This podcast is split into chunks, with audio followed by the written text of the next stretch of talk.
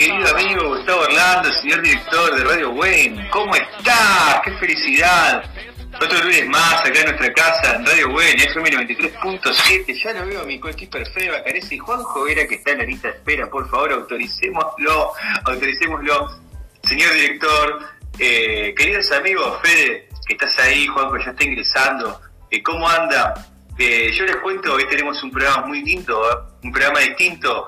Lo vamos a tener con nosotros a Ignacio Copani, ¿sí? Para abordar, eh, ya y siete y cuarto se está sumando, para abordar una charla interesante, eh, porque vamos a, charlar con Ignacio Copani sobre, eh, digamos, su vida, sobre la historia de militancia que, conlleva a lo largo de, de su vida. Sabemos que estuvo exiliado, en la época de los, de militares, que es un hombre con vocación social, con vocación política.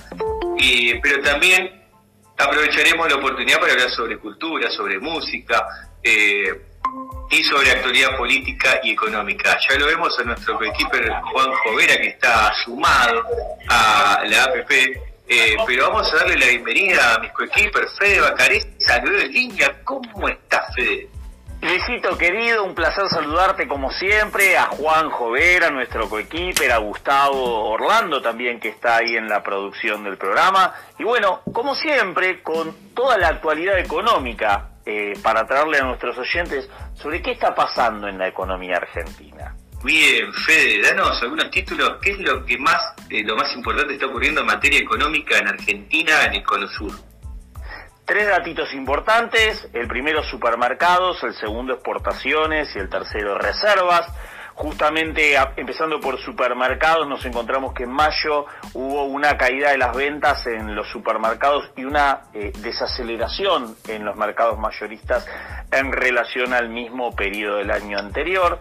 Básicamente esta caída de, del consumo en los supermercados sabemos que es por la inflación que viene erosionando los salarios de los trabajadores y que en cierta medida las paritarias no alcanzan a compensar como se debiera.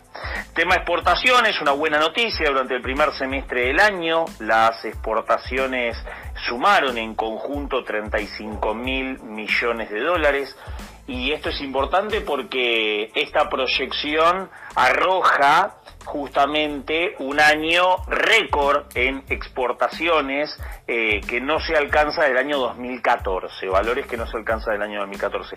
De hecho, este primer semestre es el mejor, los primeros, el mejor primer semestre del año eh, en comparación eh, a los últimos eh, estamos hablando de 2020, 2019, 2018, así hasta 2014, así que en materia de ingreso de divisas fue muy muy positivo y después podemos ampliar este tema. Y el tercero es otro dato eh, también positivo, es que las reservas del BCRA superaron los 43 mil millones de dólares lo que implica justamente alcanzar valores que no se alcanzaban desde hacía ya algún tiempo y eso implica en cierta medida generar una cierta tranquilidad sobre las reservas internacionales que rondaron entre los 33 mil y los 39 mil millones durante casi todo el periodo de la pandemia. Y esto realmente también es un dato que arroja tranquilidad justamente así eh, las reservas internacionales aportan a generar eh, tranquilidad para los pagos internacionales, para sostener el valor del peso, que de todas medidas la política monetaria no está acompañando mucho en materia de sostener ese valor del peso. Pero bueno, ya ampliaremos eh, en, en subsiguientes entradas. Ahí, Fede, por decantación, me encuentro obligado a preguntarte justamente por el dólar, que vemos que está aumentando y que la brecha entre el blue y el oficial se está ampliando. ¿Puede ser? Bueno, hay, hay varios factores, hay varios factores de por qué sube el dólar. El dólar básicamente es, eh, vendría a ser como un síntoma de la economía, ¿no? El, bueno, está subiendo el dólar. Ahora hay que ver cuáles son las causas que lo están impulsando. El dólar, bueno, ¿cuáles de todos los dólares? Pues en Argentina sabemos que uno diría que dólar hay uno solo, eh, pero bueno, eso en Argentina sabemos que es como como, como un, una salvedad que podría hacerse eso. Bueno, en Argentina justamente el que se está moviendo es el dólar eh, blue. Eh, y este dólar blue en cierta medida está aumentando por varios aspectos. Uno de ellos es por las expectativas de evaluación que eh, algunos operadores tratan de decir, bueno, hay expectativa de evaluación posterior a las elecciones de 2021 el gobierno quiere mantener un tipo de cambio alto, entonces ahí tenés también la incidencia del Banco Central de la República Argentina, que todos los meses está evaluando 3, 4, 5%. Uno diría, bueno, 3, 4, 5% no es mucho.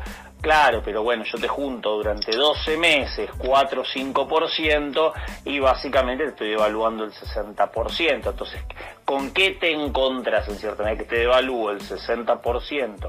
y eh, te ajusto por paritaria un 30%, bueno, la pérdida de los salarios, el impacto en los salarios es, es muy fuerte y por eso encontramos también este deterioro en indicadores como, por ejemplo, eh, las ventas en los supermercados, que están netamente ah, ¿no? porque es el consumo de la gente. También eso nos explica en cierta medida ¿Por qué hay tanto eh, furor, podría decirse? ¿Por qué hay tanto entusiasmo con las exportaciones? Y bueno, básicamente porque cuanto más me devalúas, si me seguís devaluando, los sectores agroexportadores son los que más ganan en cierta medida.